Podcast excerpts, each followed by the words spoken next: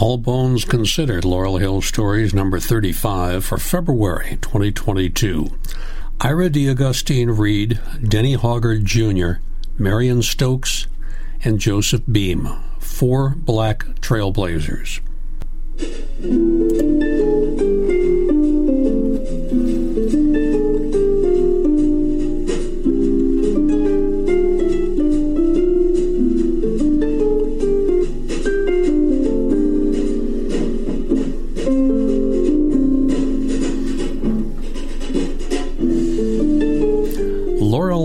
Cemetery is a National Historic Landmark, an arboretum, a sculpture garden, a nature preserve, and an active cemetery in Philadelphia, Pennsylvania. It opened in 1836. It remains a popular visiting spot for tens of thousands of people every year. Its sister cemetery, West Laurel Hill Cemetery, located across the Schuylkill River in Bala Cynwyd, was founded in 1869.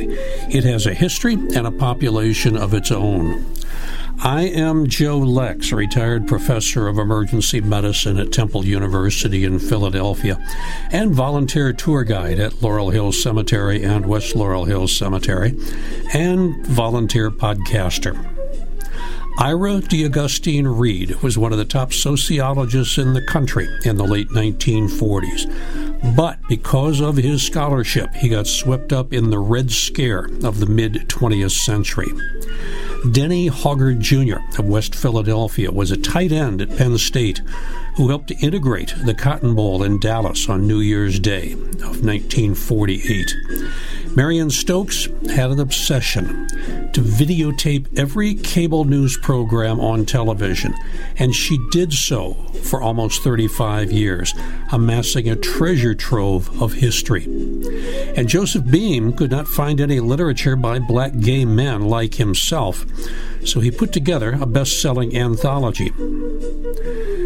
These four found their final resting place at West Laurel Hill Cemetery in Bala Cynwyd. I will tell their stories in this month's edition of All Bones Considered Laurel Hill Stories. Four Black Trailblazers.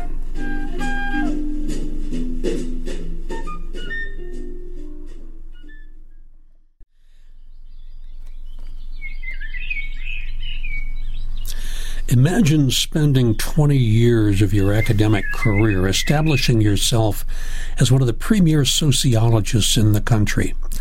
You are a tenured professor at a respected East Coast liberal arts college, and you've been appointed department chair. You've published dozens of articles, books, and chapters concerning many aspects of African American life. And then you get a letter from the government asking you to surrender your passport, as it appears that you have been associated with several organizations on the Attorney General's list of subversive organizations. This was what happened to Haverford University's Ira DeAugustine Reid during the Red Scare that washed over the country in the late 1940s and 1950s. Now, according to Wikipedia and a couple of informal short biographies that I've read, Ira DeAugustine Reid was born in Clifton Forge, Virginia, on 2 July 1901 to Baptist minister Daniel Augustine Reid and Willie Roberta James. But the marriage license issued in 1925 and the draft registration card issued in 1941 both of which were filled in by him, gave his year of birth as 1897.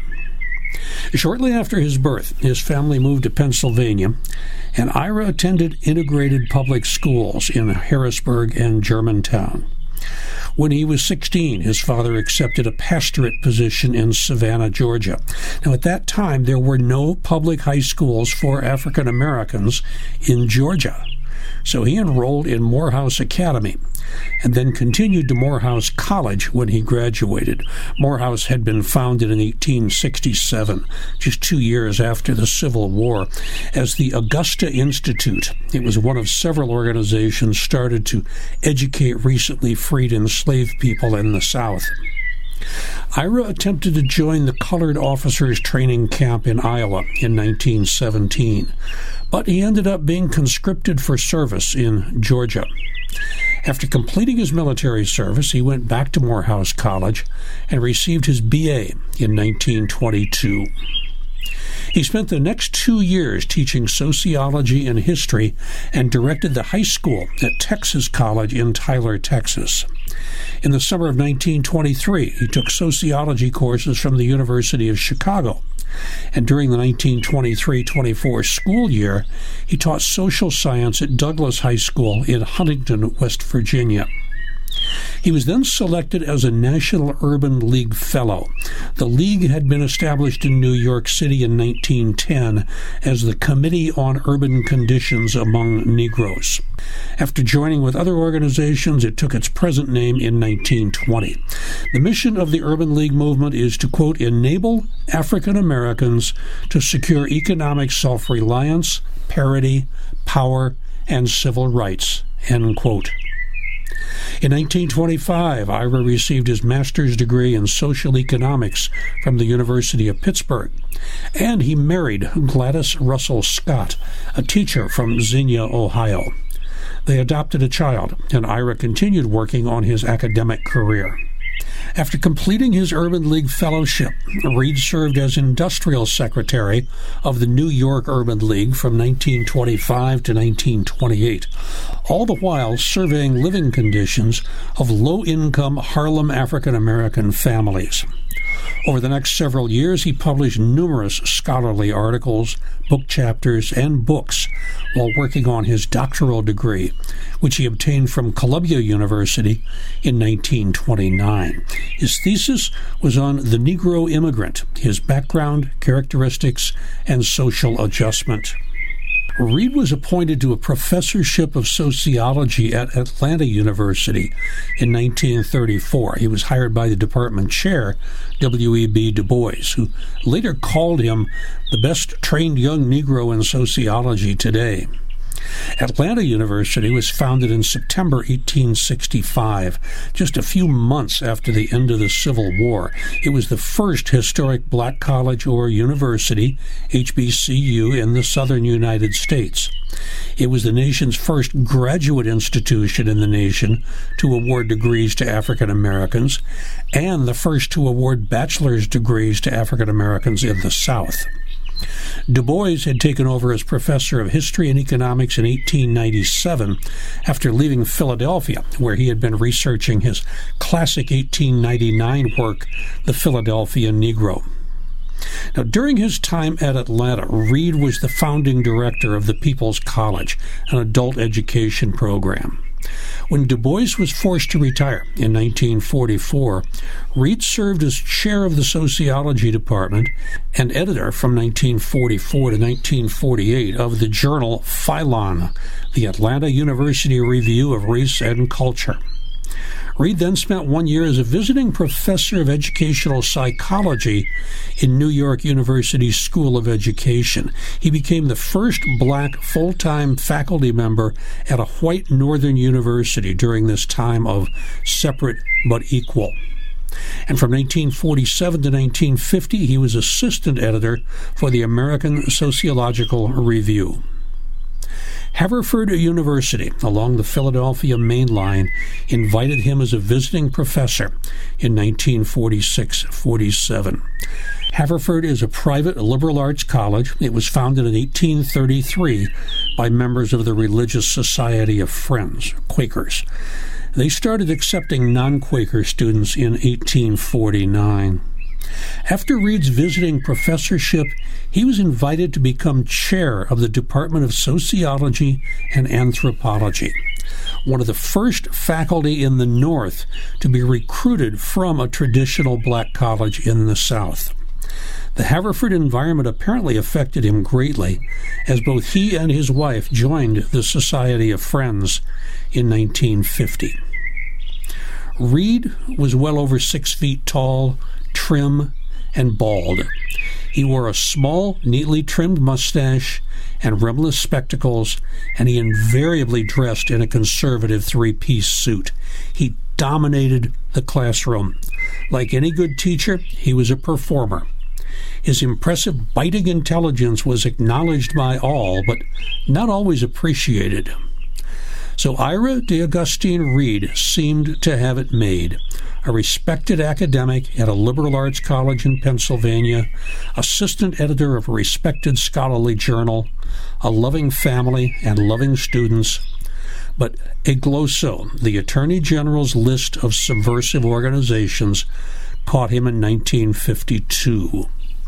In 1941, Franklin Delano Roosevelt's Attorney General, Francis Biddle of the Philadelphia Biddles, began tracking what he felt were Soviet controlled subversive front organizations. There were 11 of them.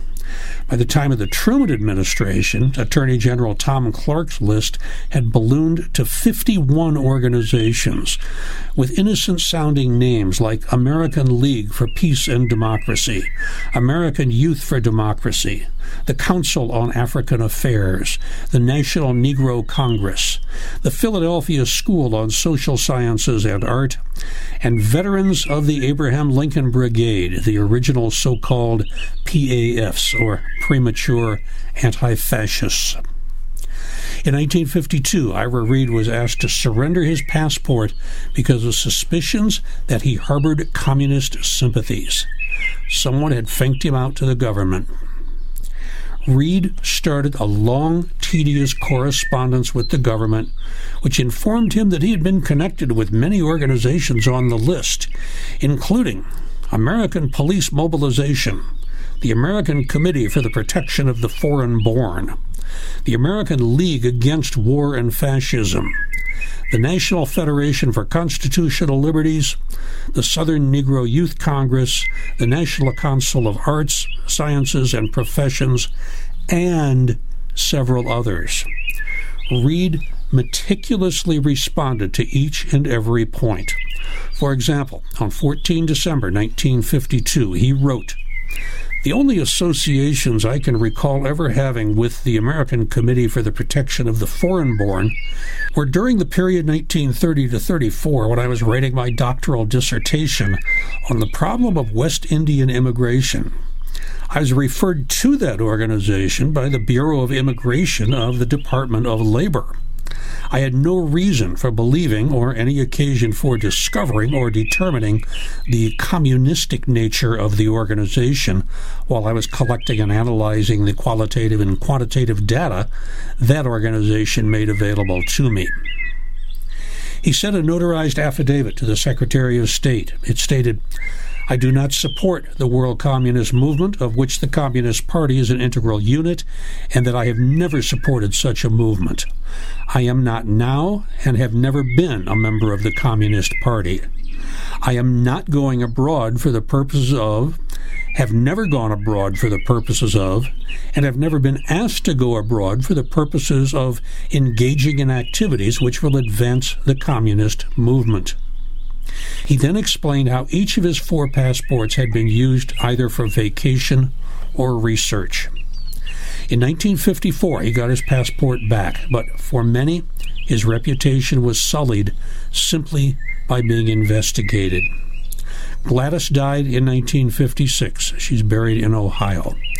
Reid remarried to Anna M. Cook in 1958. She outlived him by almost 30 years. While his academic output diminished, he was a well loved teacher and administrator at Haverford, a university where 99% of the students and 60% of the faculty live on campus together. He also wrote regularly for publications such as The Nation, Opportunity, and Virginia Quarterly. Reid had a profound impact on Haverford students. Yearbooks describe him as a man, quote, impressive stature, both physically and intellectually, and they say he makes sociology not only a vocabulary exercise, but a vital experience. In a 2016 op ed in the Baltimore Sun, Haverford College alumnus and former United States Attorney for the District of Maryland, Stephen H. Sachs, wrote of Reid as a professor. Quote, Ira Reid's sociology course was by far the most stimulating of the year. Part provocative lecturer, part maestro of the Socratic method, he introduced us to the irreconcilable worlds of heredity and environment. He confronted us with the iconic works of the anthropologist Margaret Mead, and he challenged us to write an essay on the subject of blood will tell. End quote. In honor of his scholarship, teaching, and contributions to peace and justice in the United States and abroad, Reid received honorary doctorates from Haverford and Morehouse. He retired in 1966. Ira DeAugustine Reid died from emphysema and cancer on 15 August 1968. His remains were consigned to earth at West Laurel Hill Cemetery. It means no marker, no official place to visit.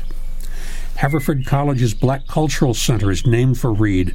It was rededicated in February of 2013. There's also currently an Ira DeAugustine Reid intern at Haverford who's working on a full biography. The New York Public Library's Schomburg Center for Research in Black Culture, Manuscripts, Archives, and Rare Books Division maintains a collection of Reid's unpublished writings and correspondence. Ira DeAugustine Reid, one of our black trailblazers.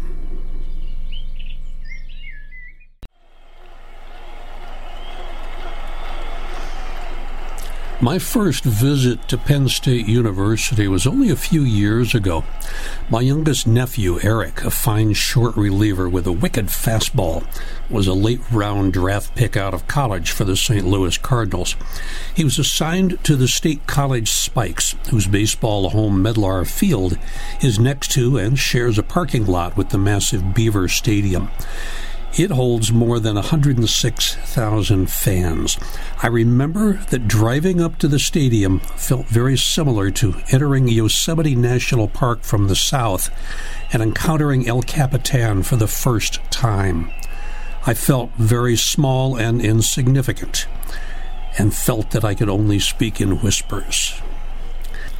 The Penn State Nittany Lions football team was established in 1887. After more than a century of independent play, they joined the Big Ten in 1993. They've played in 50 postseason college bowl games and had 13 undefeated seasons. One of the years when they combined both feats was 1947 when they went 9 and 0 and they outscored their opponents 319 to 27. They were invited to the Cotton Bowl in Dallas, Texas to play Southern Methodist University. The five original college football bowl games were the Rose Bowl, annual since 1916 in Pasadena, California, the Orange Bowl since 1935 in Miami, Florida, the Sugar Bowl, also since 1935 in New Orleans, the Sun Bowl since 1935 in El Paso, Texas, and the Cotton Bowl since 1937 in Dallas, Texas. Others were added along the way until currently there are more than 40 bowl games every year, including the Duke's Mayo Bowl and the Gasparilla Bowl. January 1st, 1948, would be the Nittany Lions' second bowl game ever. Their first had been in Pasadena in 1923 when they lost to the University of Southern California Trojans 14 to 3 in the ninth Rose Bowl. The first black players at Penn State were the Alston brothers, Dave and Harry from Midland, Pennsylvania, a steel producing borough along the Ohio River in Beaver County. It was 1941, just before the United States entered the war. Dave Alston was one of the top high school football players in the country. He wanted to play at Penn State, and his brother Harry, a decent player, tagged along. They both played freshman football. In 1941, freshmen did not play on the varsity team. Dave Alston tore up the opposition and was predicted by Esquire magazine to be sophomore of the year prior to the 1942 season. As a fast, exceptionally accurate passer who could also kick the ball 60 yards, Dave was destined for stardom. But on 15 August 1942, the 20 year old pre medical student died of massive pulmonary embolism after a routine tonsillectomy and his brother quit school shortly after that. In West Philadelphia, a 17 year old Overbrook High School track and field star, Dennie Hoggard Jr., read about Alston in Collier's magazine when his picture was on the cover. Dennie decided that State College was where he wanted to play football, even if he wasn't quite sure where Penn State was located. He thought it was somewhere out near Villanova. Dennie Hoggard Jr. was born to Dennie Sr. and Isabel E. Hoggard on July 12, 1925, in Elizabeth City, New Jersey. His father was a well known politically active preacher who had come up from North Carolina in the Great Migration and a few years later moved to West Philadelphia, 558 North 58th Street. He became pastor of the Mount Carmel Baptist Church at 5732 Race Street, and he remained in that position for the rest of his life. Dennie Jr. was the oldest of three children. His sisters were Olga and Phyllis.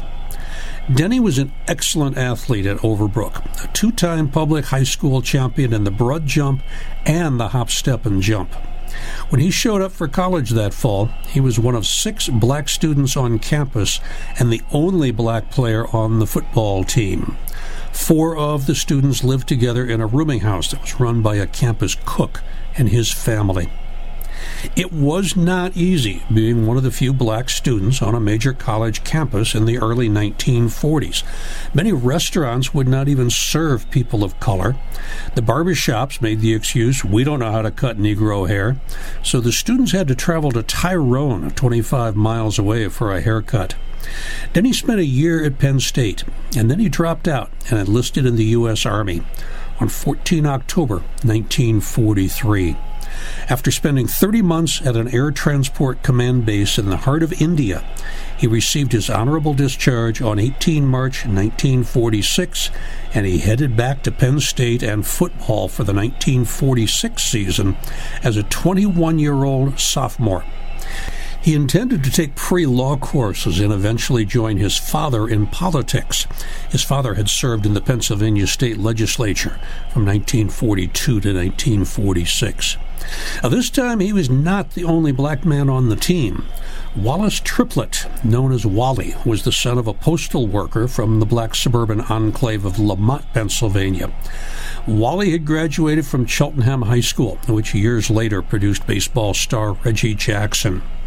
His accomplishments were such that he was offered a scholarship sight unseen by the University of Miami. He wrote the university a polite letter asking if they knew he was black. Miami quickly apologized and rescinded their offer. Instead, he took a senatorial scholarship to Penn State, starting the fall of 1945. He and Dennie started the 1946 season together as sophomores. Coincidentally, the Nittany Lions were scheduled to play Miami that fall, the same team that had offered Triplett a scholarship before discovering that he was black. Miami told them they were welcome to come if they left their black players back up north. There was discussion of the players getting together to vote whether to go to Miami and leave Hoggard and Triplett behind. But team leader Steve Suhey stopped everyone short. There will be no meeting. We are Penn State. The Lions canceled the game, and We Are Penn State eventually became a rallying cry for the team.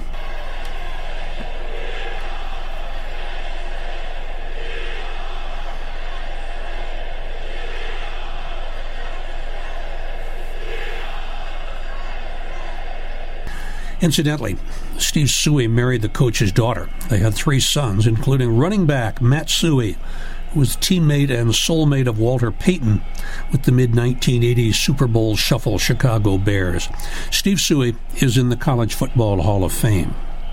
In 1947, Penn State coach Bob Higgins was in his 18th season at State College and looking for a big year.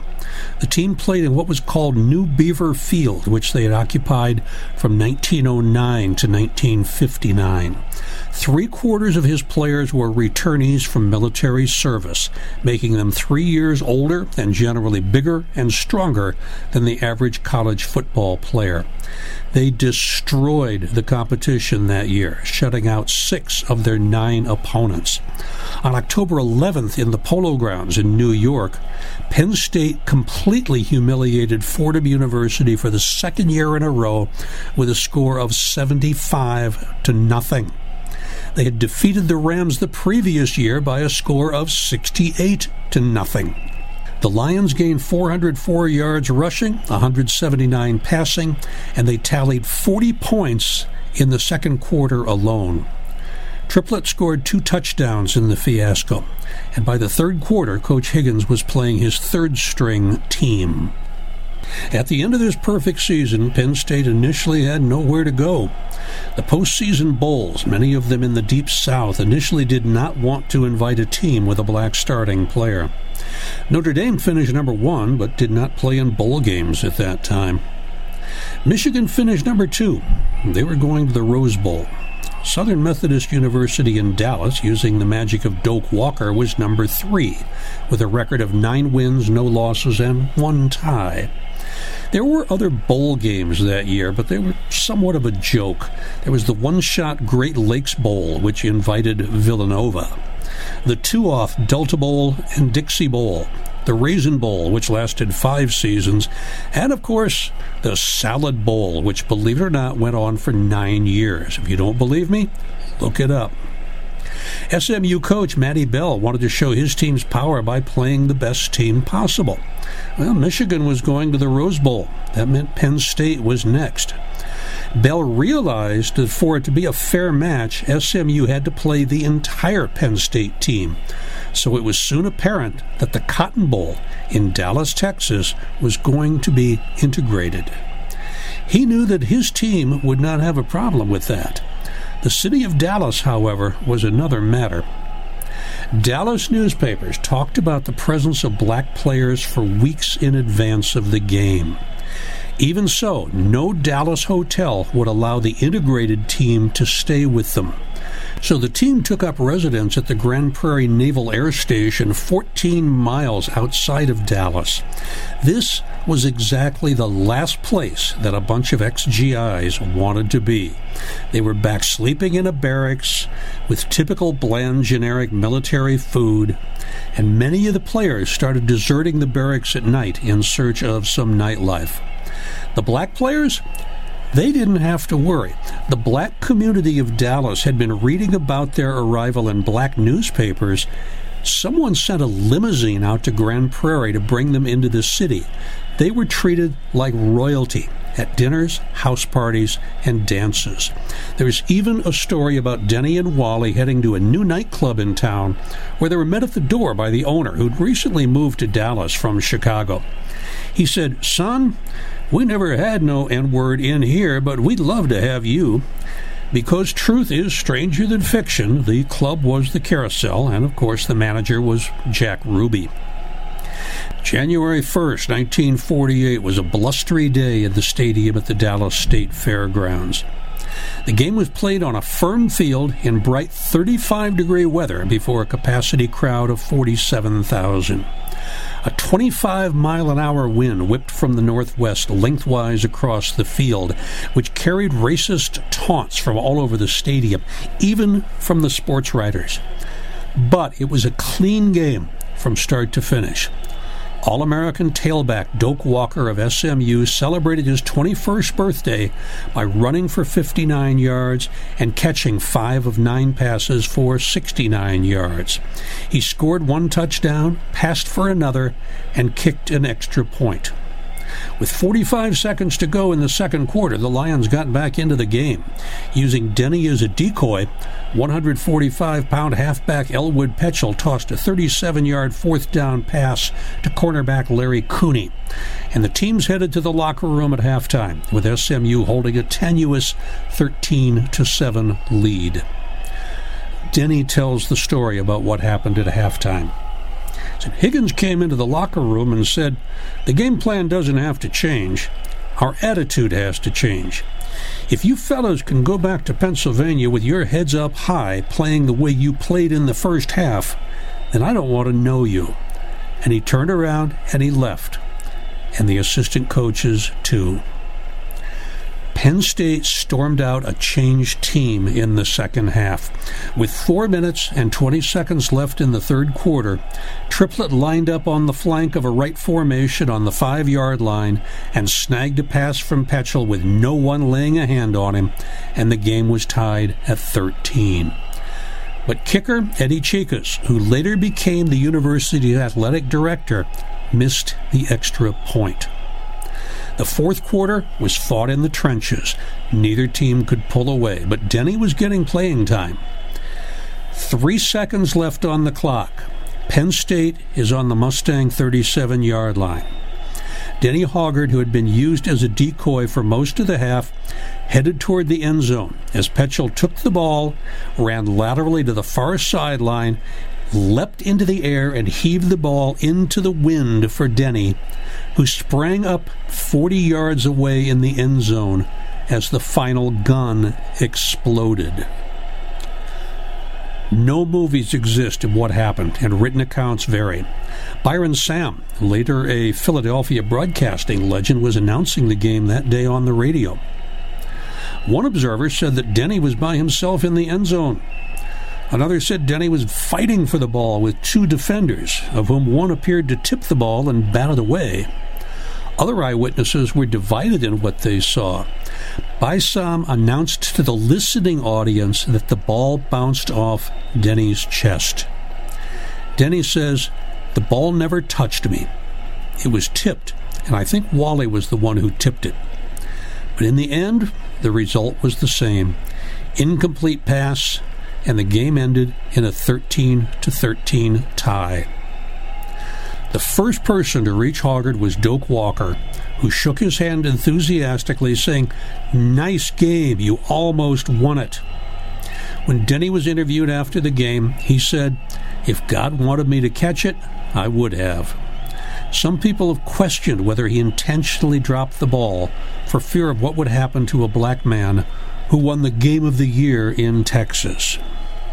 In 1948, Penn State finished 7 1 and 1, defeated, tied, and uninvited to a bowl game.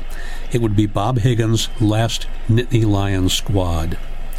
Despite the taunts from the stands, the Nittany Lions all agreed that the game against Southern Methodist was the cleanest they had played all year. The legacy from this game was huge. In 1949, SMU invited Oregon, also an integrated team, to play in the Cotton Bowl. When Penn State next played in the South against Texas Christian University in 1954, they brought two of their scholarship players, Lenny Moore and Rosey Grier, and no one's feathers seemed to be ruffled. And SMU signed the Southwest Conference's first black player, Jerry Levias, in 1965. Dennie and Wally remain friends. Wally was drafted by the Detroit Lions in 1949. He was the first African American draftee to take the field in an NFL league game. Ironically, one of his teammates was Doak Walker. On 29 October 1950, in a game against the Los Angeles Rams, Wally set an NFL record that stood for decades when he returned kickoffs and punts for 294 yards, including a 97 yard touchdown run in a 65 24 loss to the West Coast team. When Wally married in December 1950, Dennie was his best man. After the 1950 season, Triplett was the first NFL player to be drafted in the Korean War. He spent the rest of his life in Detroit and died there in 2018 at the age of 92. After winning the Heisman Trophy for his 1947 season, Doak Walker went on to a successful career in the pros, where he was Rookie of the Year and four time First Team All Pro. He is elected to both the College Football Hall of Fame and the Pro Football Hall of Fame. He died in 1998. Dennie Hoggard Jr. finished his senior year at Penn State with letters in both track and field and in football. In his last college game against the Pitt Panthers, the third string end grabbed a Pitt fumble in midair and romped over the goal line from 22 yards out. Dennie quietly moved back to West Philadelphia. He never got his law degree. For many years, he worked as a probation officer before joining the Department of Public Assistance. He married and had three children, a son and two daughters. He was with the Board of Education for 30 years. In 1957, he opened a jewelry store in Philadelphia and was its owner and proprietor for the rest of his life. In 1968, Reverend Dennie Sr. died at Mercy Douglas Hospital of pneumonia and prostate cancer and was interred at Mount Lawn Cemetery in Sharon Hill, Delaware County, Pennsylvania. When he was interviewed for the book Lion Country Inside Penn State Football by Frank Bilovsky in 1982, Dennie Hoggard Jr. was living at Hopkinson House on Washington Square, one of the premier addresses in the city. Dennie Hoggard Jr. died on September 20th, 1985, at the age of 60, a widower. His obituary mentions his three children as well as his two sisters who survived him. He was interred at West Laurel Hill Cemetery in the Garden of Memories section, plot 985. It's very close to the Belmont Avenue entrance.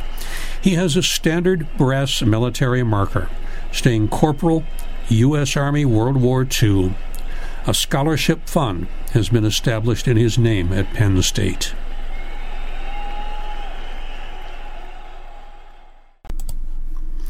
I want to take a minute or two to tell you about some of the activities at the cemeteries. February is going to be a busy month for both virtual and in person tours. Laurel Hill Cemetery on Ridge Avenue in Philadelphia has four in person tours. There are hotspots and storied plots general history tours on Saturday, February 12th, and on Thursday, February 17th, both from 10 a.m. to noon. These are good introductory tours if you've never been to the cemetery before. There is a themed tour, Till Death Do Us Part, Love Stories of Laurel Hill, on Saturday, February 12th from 1 p.m. to 3 p.m. So you can actually catch two tours on the same day. Uh, that one, the um, Till Death Do Us Part, is with volunteer guide Gwen Kaminsky. Uh, she has been giving tours, excellent tours, at the cemetery for many years. And there's a walking tour with the arborist of Barks, Buds, and Berries Winter Tree Tour on Sunday, February 6th from 1 until 3 p.m. West Laurel Hill Cemetery in Bala Cynwyd offers Sacred Spaces and Storied Places. That's a general history tour, introductory tour on Saturday, February 26th from 10 to 11:30 a.m. And there's a special themed tour for Valentine's Day on Sunday, February 13th at 1 p.m., called All Thorns and No Roses. I have no idea what that's going to be about, but it's Sarah Hamill and Rachel Wolgemuth, so I know it's going to be great. If you are not ready for an in person tour, take advantage. We've got three virtual tours and one virtual meeting coming up in February.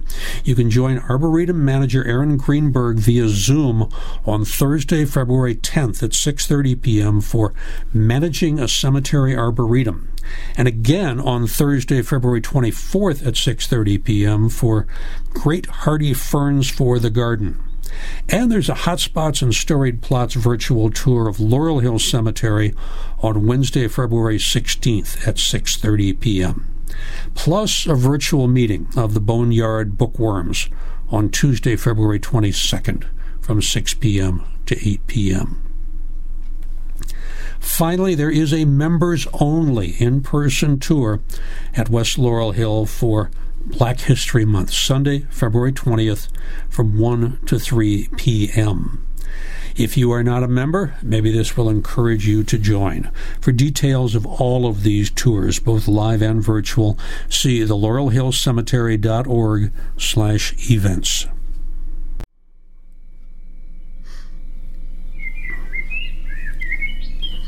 Imagine a time when you wanted to settle an argument with someone and you did not have the reference source at home.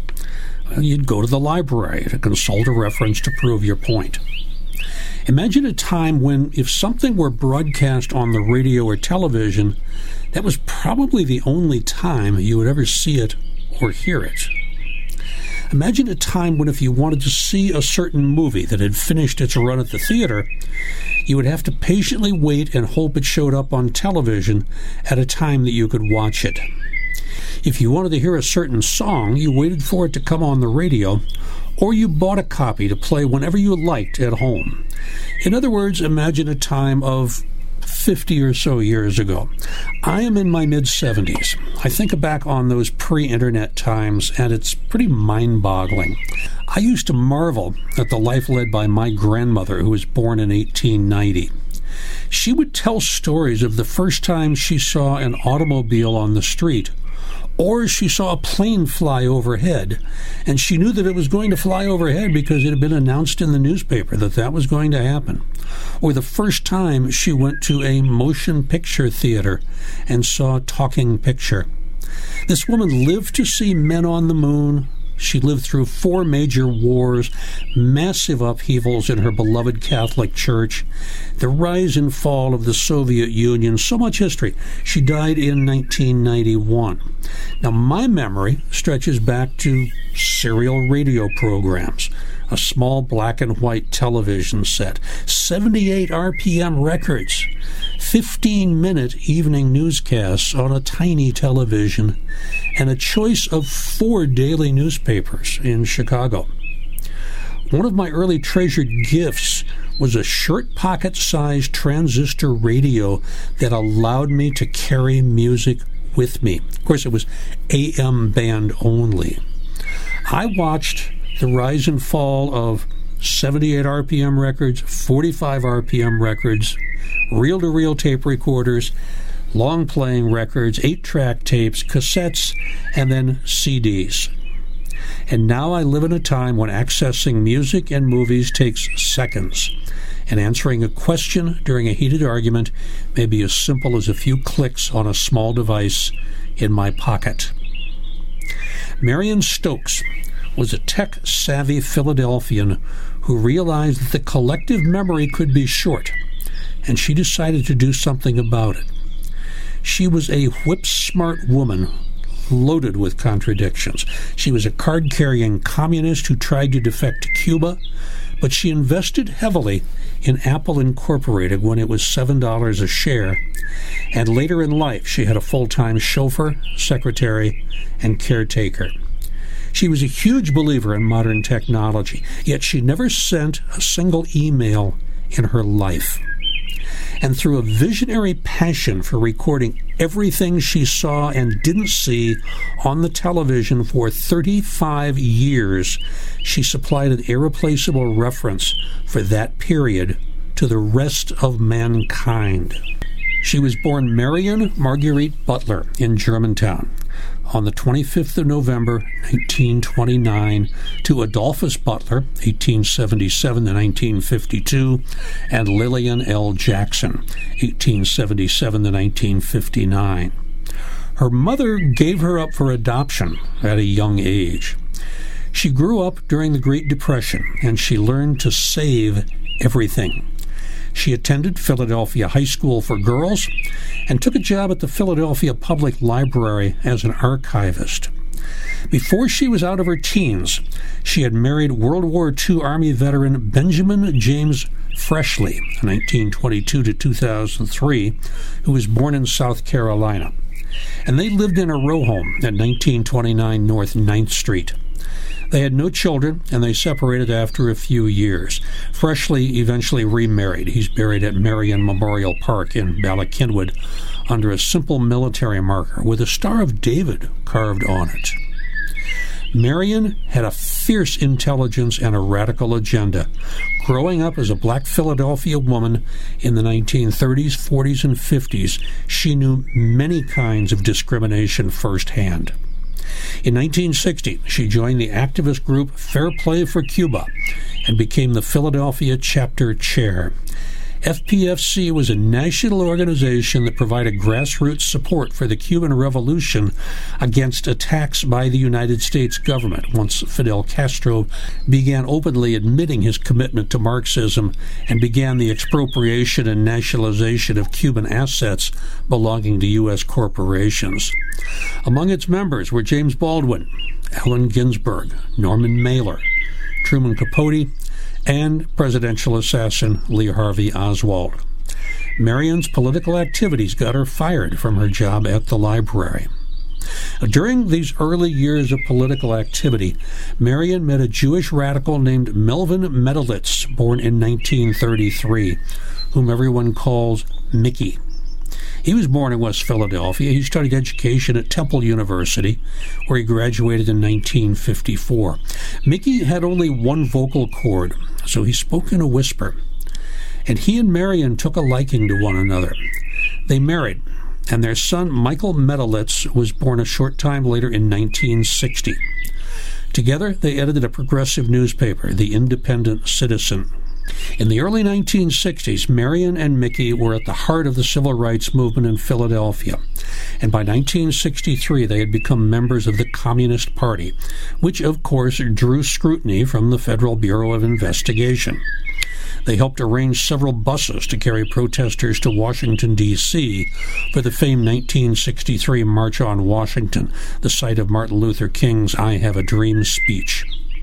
They also joined the movement of another radical progressive, Cecil B. Moore, in integrating Girard College, a prep school founded in 1848 for the education of, quote, poor white male orphans, end quote.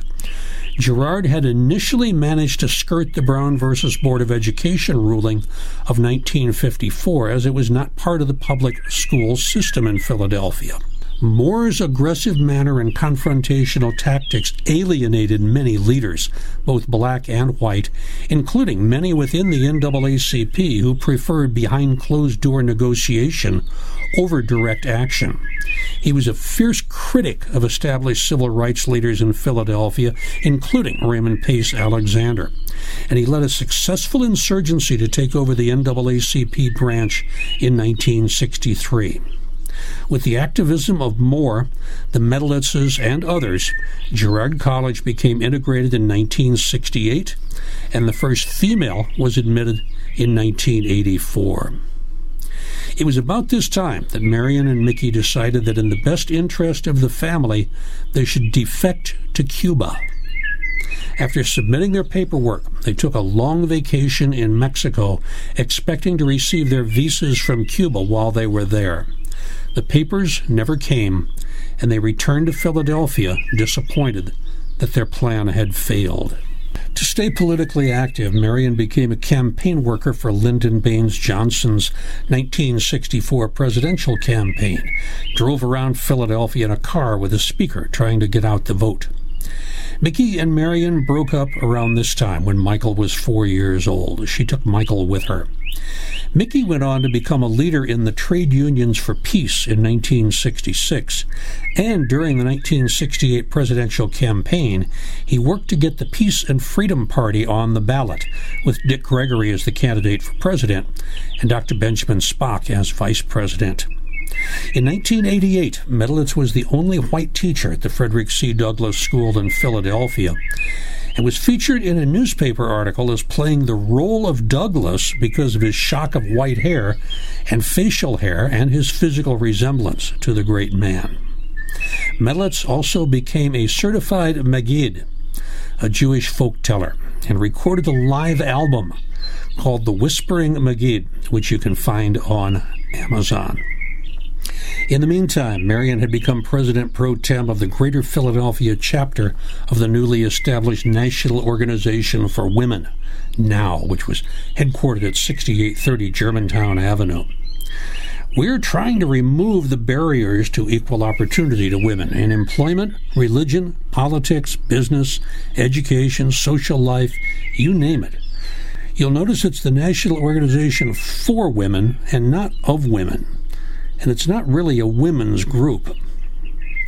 Another of the group leaders was Ernesta Drinker Ballard of Chestnut Hill, daughter of Henry and Sophie Drinker, and niece of Ernesta Drinker Barlow, whom I covered at length in Biographical Bites from Bala, West Laurel Hill Stories number three. Marion also became engaged in television. She saw the power of the medium to communicate and to mold opinion and she recognized that the fairness doctrine then in play would give her a voice she might otherwise never have as an ex communist, twice divorced black woman. At this time, the Fairness Doctrine required holders of broadcast licenses to devote some of their airtime to discussing controversial matters of public interest and to air contrasting views regarding these matters. Stations were given wide latitude as to how to provide contrasting views. It could be done through news segments, public affairs shows, or editorials. The doctrine did not require equal time for opposing views, but required that contrasting viewpoints be presented. Most stations stuck these programs in the desert of Sunday mornings, and Philadelphia's WCAU Channel 10 was no exception. This show was called Input, and Marion was a frequent guest, eventually becoming co producer with John Stogdell Stokes Jr., a wealthy gentleman from Chestnut Hill with a wife and five children. Marion was fearless in her discussions, especially with the white patriarchy. She explained why people in power did not take opinions from black people. Quote, that's what's wrong with black folks. We don't say it the right way.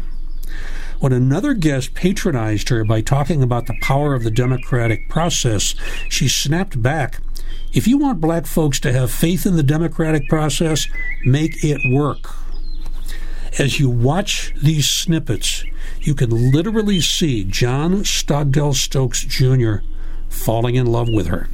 They were misfits from opposite sides of the tracks, and they somehow found each other and they meshed perfectly. Stokes was the only son of John Stogdell Stokes Sr., a wealthy merchant and president of the Philadelphia Museum of Art from 1937 to 1947. John's mother's portrait was painted by Diego Rivera, and this rendering is in the collection of the museum, although it's not currently on display. John Jr. was raised a Quaker, but had exposure to many different religions. When World War II broke out, he registered as a conscientious objector. In 1944, John refused to serve in the military and was sent to a civilian public service camp in Michigan to do reforestation and road maintenance. He deserted after 10 days, and when captured, he was sentenced to 18 months at Danbury Federal Prison. Soon after his release in 1946, John was struck with the power of Catholicism in his garden, and he had a conversion to that faith. He married Helen Patricia Shriver in 1947.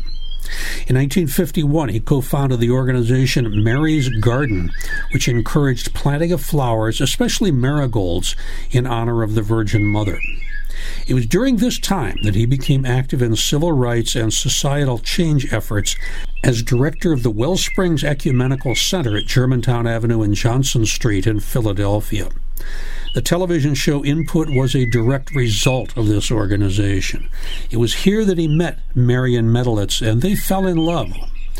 John divorced his wife of 25 years in 1972, moved out of his Chestnut Hill home, and married Marion the next year in New Hope, Pennsylvania, two days before Michael's 13th birthday.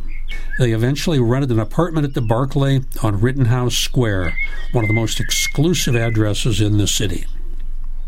Uh, with her new husband's wealth, Marion voraciously bought and read books. It was not uncommon for her to spend $750 at a bookstore on a single visit. When a clerk would ask jokingly, Are you going to read all of those? her standard answer was, Do you think I can't read because I'm black? In 1975, she became obsessed with reruns of the 1960s television series Star Trek. It was her ideal world, a multiracial, multinational crew involved in exploration, not warfare. Later that year, she bought one of the first Betamax recorders on the market and started taping this show and others that appealed to her. Marion was suspicious of the power of television to inform or misinform people. She realized early in life how people could be manipulated by television. Her second husband, Mickey, said that, quote, she was extremely fearful that America could replicate Nazi Germany. When the Iran hostage crisis started in 1979, she noticed how the news shifted from day to day.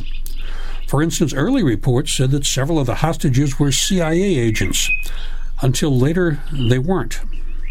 She worried when the initially neutral reporting gradually shifted to be totally anti Iran. She determined that people would not remember this, so she decided to record the reports. In 1980, the 24 hours news cycle started with CNN, and she began recording everything that it broadcast. Soon there was Fox News, and then C SPAN, and she started recording them. And she never stopped until the day she died.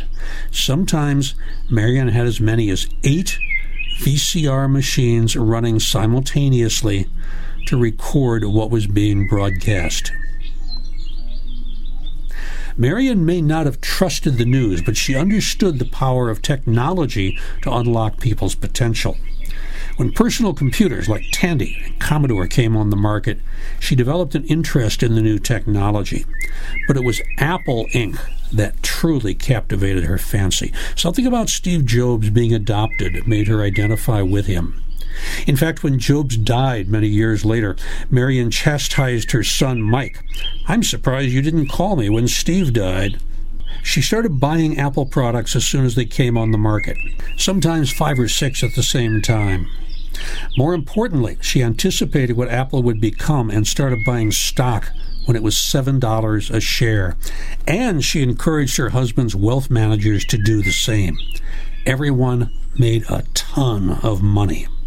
When one of her stepchildren was working as a reporter in New Orleans during the Hurricane Katrina disaster, Marion sent a pallet of hand cranked radios to the area. Her video recording had become an obsession. She hired a secretary, a chauffeur, and a caregiver, all of whom became surrogate family. Soon they were helping switch the tapes out at the end of six or eight hour recording sessions. The tapes started to stack up. She subscribed to several daily newspapers and never threw any out. The magazines sometimes numbered more than a hundred every month. The Barclay apartment was filling rapidly. Marion and John became more reclusive as they aged together, content to sit in their chairs in front of two television sets, holding hands and watching the news. They became more dependent on their secretary and chauffeur for their daily needs. In those pre Amazon days, the two helpers would sometimes have to scour Philadelphia camera and discount stores for blank tapes. And she always insisted that the tapes be delivered in a black trash bag so no one could figure out what she was doing. She refused to use TiVo for the same reason. Other people might find out what she was doing. When they occasionally left the apartment for a meal out, they timed it so they would be back in time to change the tapes. And she got very upset if there was a gap in the information being recorded. In November 2007, John Stogdell Stokes Jr., age 87, died of pneumonia and congestive heart failure at Chestnut Hill Hospital after more than 34 years with Marion. He had never reconciled fully with his first family. He was interred in the South Lawn section of West Laurel Hill Cemetery, and Marion continued her recording project. Eventually, she had nine different houses in which to keep her collections. Marion spent the last several years of her life watching television in the living room of her Barclay apartment. Toward the end of her life, she contacted a few curators about what could be done with her stuff. And as soon as they pointed to the videotapes and said, well, those have to go, she dismissed them. She died on December 14, 2012, of respiratory illness, probably caused by her long years of smoking. She was 83 years old. For the first time in more than 30 years, her son Michael went around the apartment and turned off the recorders and the television sets. The news unfolding that morning was the horror of a school shooting at Sandy Hook, New Jersey. But by now, most news networks had gotten wise and they were recording and archiving their own material electronically. Marion told Michael to find a good home for everything. There were 30 to 40,000 books, years and years of magazines and newspapers, and roughly 70,000 videotapes, an estimated 840,000 hours of material that had captured almost everything on television news from 1977 to 2012. If you were to watch eight hours a day, every day, it would take you 342 years to see it all. Together, the tapes weighed about 31 tons, a little more than a railroad freight car. And there were the Apple products, which themselves took two weeks to catalog. The new in the box Apple equipment, including things like a Lisa 210, Macintosh 512K, NuBus Power Macs, a Workgroup Server 7250, eMacs and iMacs of all styles, laptops including Macintosh Portables, 68K PowerBooks, clamshell iBooks, G4 PowerBooks, and even a Duo dock.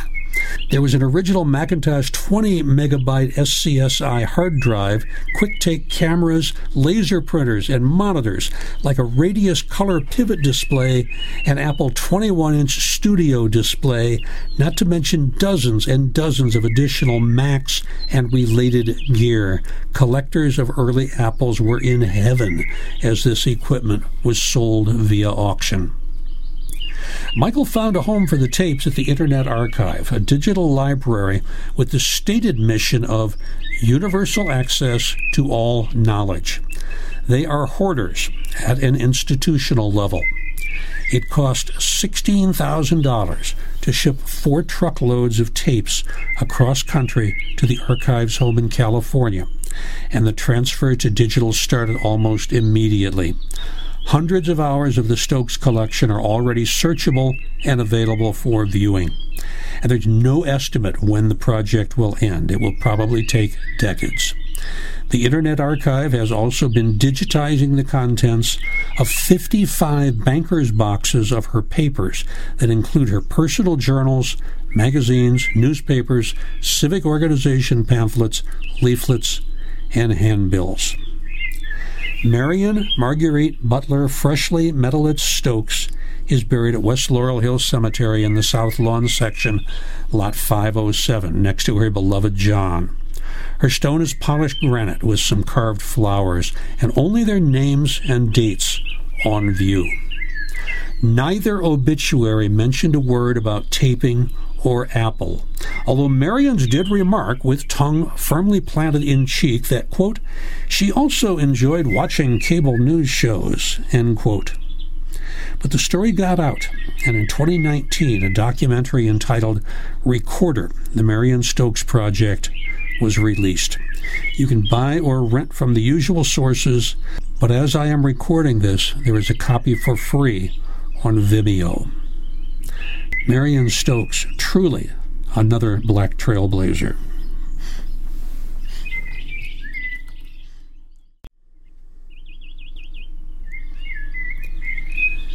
An early form of professional theater that originated in Italy was the commedia dell'arte, exemplified by various exaggerated real characters with names that have come down to us hundreds of years later.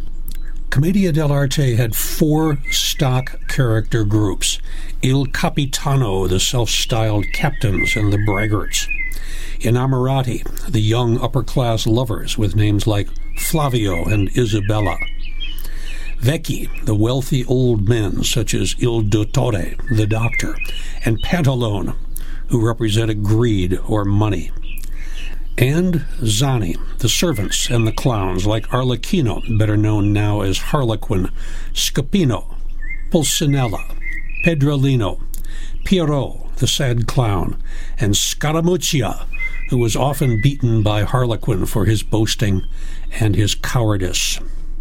One of the Zanis was named Matacino, a court jester who would speak truth to the king when nobody else would. The name was borrowed by early gay rights activists when they organized their first support group for gay men in Los Angeles in 1950. They called themselves the Mattachine Society, and they were all white. In 1952, a Mattachine Society discussion led to an organization called One Incorporated. It took its name from Victorian writer Thomas Carlyle's aphorism A mystic bond of brotherhood makes all men one. One Inc.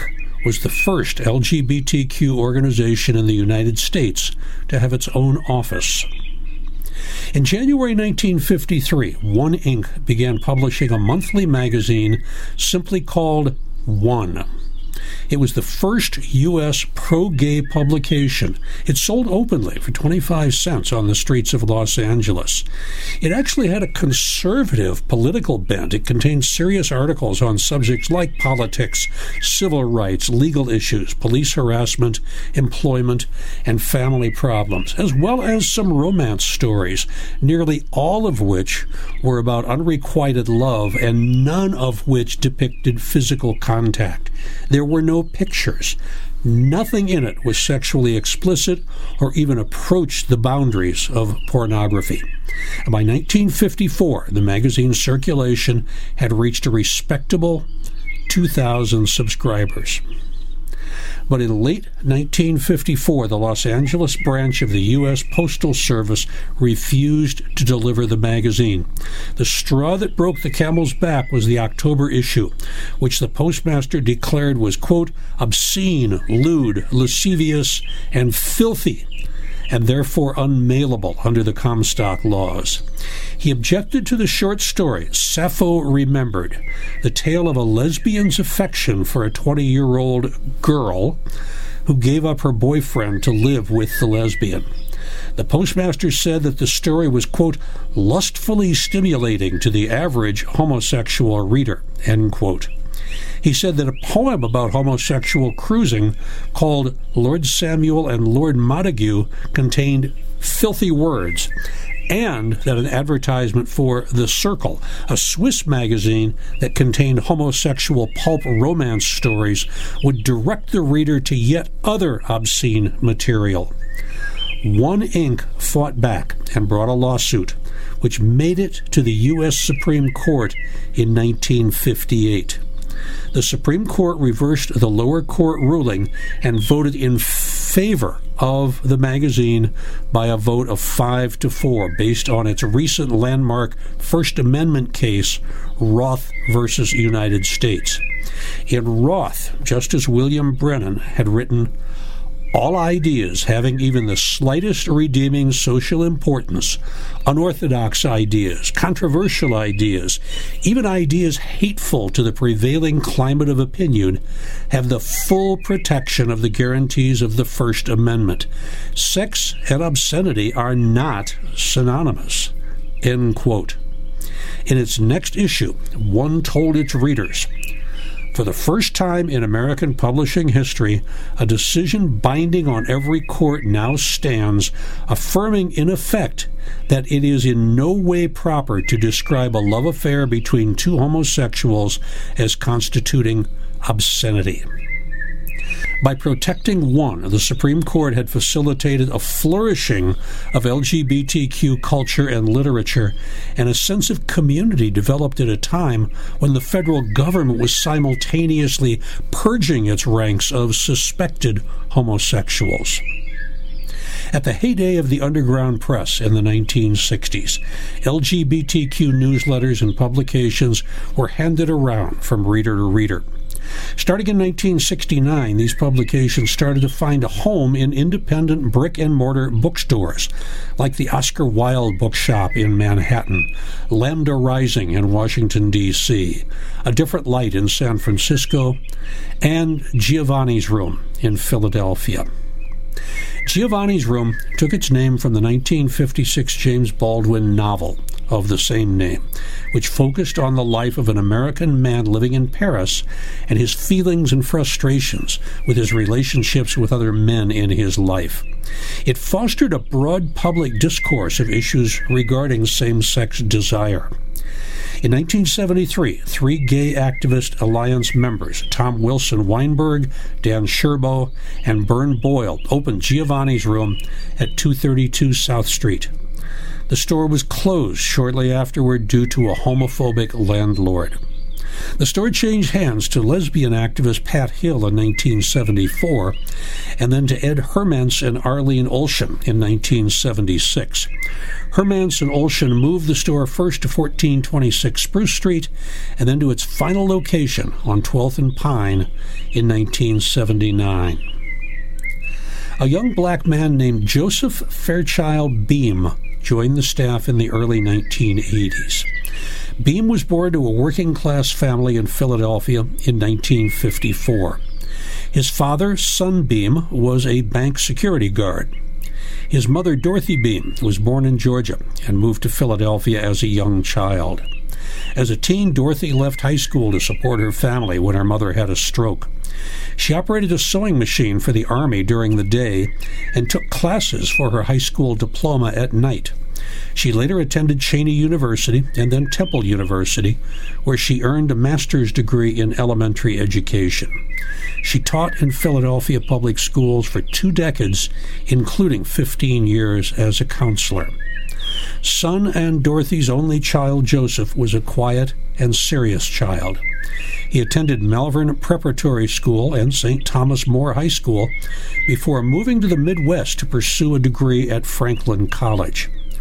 Dorothy later bragged he was not a fresh kid. He didn't stay on the corner like the rest of the boys, and I thought, geez, I have a great son here. I had a lot of friends who were teachers. They had daughters who wanted to get married, so I tried to introduce my son, but he wasn't interested, and I didn't know why. I figured he was going to college, would finish, and maybe later on select a girl to marry. Now, while he was at Franklin, Beam was active in the Black Student Union and the school's radio program and the newspaper. But he was struggling with his own identity, especially his sexuality. He later wrote, in the winter of 79, in grad school in the hinterlands, I thought I was the first black gay man to have ever lived. I lived a guarded existence. I watched how I crossed my legs, held my cigarettes, the brightness of the colors I wore. I was sure that some effeminate action would alert the world to my homosexuality. Several years passed before I realized that my burden of shame could be a source of strength. And when Joe Beam was a student at Franklin College, he told his parents he was gay. His mother quickly accepted his announcement. I gave him the same amount of love. In fact, I gave him more support, she said. My husband was startled. He is still startled. Joe had a few affairs, but he never found a permanent partner. His mother ached because he was lonely.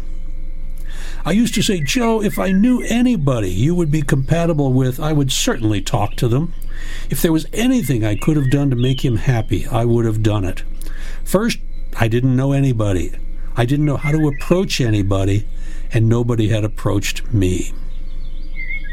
While working at Giovanni's room, Joe Beam looked around and wondered where are the books by and about people who look like me. While stories about being in the life abounded from white men, he could find no anthologies of writings by and about gay black men. He had found his mission. He would edit an anthology of articles, short stories, interviews, and poems by black gay men, and he would call it In the Life. He placed an ad in the Philadelphia Gay News calling for black gay writers with the words, Visibility is survival. Throughout the 80s, Beam translated his passion and talent for the written word into positions with such LGBTQ publications as The Advocate, the Windy City Times, and Philadelphia Gay News, PGN.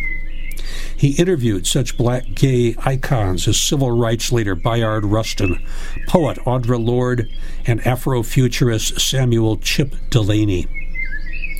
Meanwhile, in June 1981, the Centers for Disease Control published an article in the MMWR about a cluster of five gay men in Los Angeles who had contracted pneumocystis carinii, a rare form of pneumonia. Then, an unexpected number of homosexual men developed a previously rare skin cancer called Kaposi's sarcoma. The term GRID gay related immune deficiency came to describe these oddities. PGN ran its first story regarding this outbreak in the July 10th through 23rd, 1981 issue under the headline The Latest Gay Disease Cancer. The term acquired immune deficiency syndrome, AIDS, was used publicly for the first time in July 1982 during a community meeting in Washington, D.C., and the AIDS Task Force of Philadelphia was formed the next year. young men were dying, and any treatment or cure was years away. Joseph Beam's first book, In the Life, was published in 1986, and Son and Dorothy attended the book signing in Philadelphia. He said his book spoke for the brothers whose silence has cost them their sanity, as well as the 2,500 brothers who have died of AIDS. In the introduction, he said, The bottom line is this we are black men who are proudly gay. What we offer is our lives, our loves, our visions. We are coming home with our heads held up high. The book was a huge success, and he started working on a second anthology. Beam also served as a board member of the National Coalition of Black Lesbians and Gays and a founding editor of Black Out magazine, the first magazine specifically for the black LGBTQ community. In his editor's note in the second issue of Black Out, fall 1986, Beam wrote about black pride and solidarity. He said the journal was part of a worldwide movement that will enliven and reshape the discussions of race, sex, gender, and class oppression. Our movement is one of liberation. Our vision is one that is dignified and inclusive. The progressive movement of black gays and lesbians is one into which we have been born. Ours is a birthright to struggle. Our sole decision is what part each of us will play within this new movement. Beam recognized that for black lesbians and gay men, even more than their white counterparts, being out was not an easy path. Writing, understandably, all of us cannot or will not carry placards proclaiming our sexuality in the workplace, at home, or in the streets. But there are other tasks to be done, indeed, many ways to be an activist. But Dorothy noticed that things weren't right. Joe was losing weight.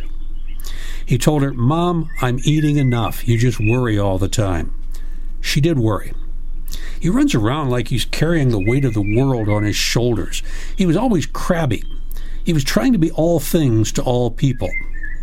Joe missed the traditional Christmas dinner in 1987 and then stopped visiting altogether, although they occasionally talked on the phone. His friends thought he was overworked, but he never mentioned any symptoms of illness. Joseph Beam did not live to see the publication of his second book. A friend found his body on the floor of his bathroom of his Center City apartment on Christmas Eve, just a few days shy of his 34th birthday. He had been dead for several days. His death from AIDS shook the Philadelphia LGBTQ community to its core, and the news rippled across the country. Beam's close friend, poet and journalist Tommi Avicolli Mecca, wrote a poem for Joe Beam. It begins They found you dead on the floor of your bathroom, three days dead, found you alone, Xmas Eve dead. When his mother started sorting through his papers, she discovered that he had made progress in his second book and that he had many correspondences with the poet Essex Hemphill. She contacted Hemphill and invited him to complete the anthology. Hemphill moved in with Dorothy and Son, and Brother to Brother New Writings by Black Gay Men was published in 1991. It chronicled the stories of black gay men living at the height of the AIDS epidemic. Joseph Beam was cremated, his cremains placed on a shelf in a glass case in the chapel room, which sits on a hill behind the funeral home at West Laurel Hill Cemetery. His mother helped to establish the Joseph F. Beam Memorial Scholarship Fund for creative writing students at Temple University. In 1992, Dorothy Beam donated her son's personal papers to the Schomburg Center for Research in Black Culture in New York City. Joe's father, son Fairchild Beam, died in 2005, and his mother, Dorothy Saunders Beam, in 2018.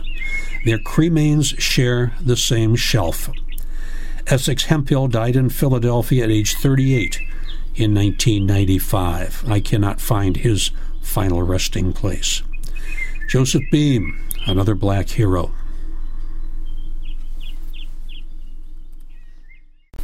The February mid month podcast, Biographical Bites from Bala, West Laurel Hill Stories number five, will be released on Friday, the 11th of February, 2022. We're continuing the theme of black trailblazers for Black History Month. I will tell you about civil rights leaders Sadie and Raymond Alexander. Raymond Pace Alexander, a prominent black attorney in Philadelphia who litigated civil rights cases for many years and a major contributor to the Northern civil rights struggle. His wife, Sadie Tanner Mossel Alexander, was the first black American to achieve a PhD in economics, and she was another pioneering civil rights activist. They are buried side by side at West Laurel Hill Cemetery. The March edition of All Bones Considered Laurel Hill Stories will talk about five Wister women you may not know. Sarah Logan Fisher Wister, the matriarch of a large, flourishing family. Frances Ann Wister, the woman who saved Old City and helped start the Philadelphia Orchestra. Mary Channing Wister Wister, who has a school named for her in the Poplar neighborhood. Sarah Logan Wister Starr, president of Women's Medical College for 20 years, and Gertrude Smith Wister, late life partner of John Caspar Wister, who was herself a noted horticulturalist.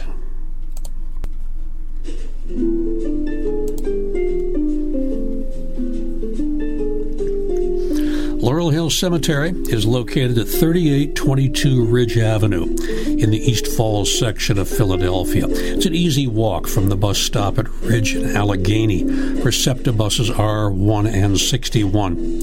Admission is free, as is parking in the lot across the street, although spaces are very, very limited, and street parking on Ridge is not recommended. West Laurel Hill Cemetery is at 225 Belmont Avenue in Bala Cynwyd, with plenty of parking available at the main entrance and at the bell tower. Your best bet for public transportation is to take the SEPTA Regional Rail to Manayunk or one of the many buses to the Wissahickon Transfer Center on Ridge Avenue. Then cross the Schuylkill River on the Pencoyd pedestrian bridge, come up Righters Ferry Road to the entrance near the Pet Cemetery. Both Laurel Hill Cemetery and West Laurel Hill Cemetery are open from 7 a.m. to 7 p.m. from April to October and 7 a.m. to 5 p.m. November through March. The hours are short again right now. We welcome dog walkers, bike riders, photographers, painters, bird watchers, nature buffs, tree and plant lovers, strollers, both the two footed and four wheeled variety. Both Laurel Hill Cemetery and West Laurel Hill Cemetery are open for historic tours. We expect you to follow current CDC guidelines regarding masks when you join us. And we still have pay what you wish virtual tours via Zoom. Find out more at thelaurelhillcemetery.org or westlaurelhill.com. Here's more to satisfy your curiosity laurelhillcemetery.blog, where you could read even more about interesting people. And if you follow us on Instagram, you get a daily reminder of our inhabitants and activities. And if that's not enough, check out the virtual tours I've done on YouTube. Laurel Hill Cemetery Hotspots and Storied Plots virtual tours number one and number two will give you an overview. And All Bones Considered Laurel Hill Stories video podcast podcast number one is about illustrator A.B. Frost and his family. Also, podcast number 22 on ornithologists and entomologists is available as a video podcast on YouTube. Now, once you've fallen in love with these hotspots, become a friend of Laurel Hill and West Laurel Hill cemeteries, and you will have the opportunity for several members only special tours conducted each year, including some inside the mausoleum visits, and at least two members only podcasts of All Bones Considered Laurel Hill stories. They may be cemeteries, but they are a couple of the liveliest spots in town. I'm Joe Lex, retired professor of emergency medicine medicine at Temple University, reminding you to keep body and soul together until next time on All Bones Considered Laurel Hill Stories, where the plot thickens. You can contact me, joe at joelex.net. If you like the podcast, make sure that you evaluate it. Put in put in a response. Mark, uh, especially the star system that Apple Podcast has. It does keep raising us in the algorithms. The more people who like it. If you want to hear the references that I use for this podcast, stick around. So until the next time we meet, stay safe, stay well.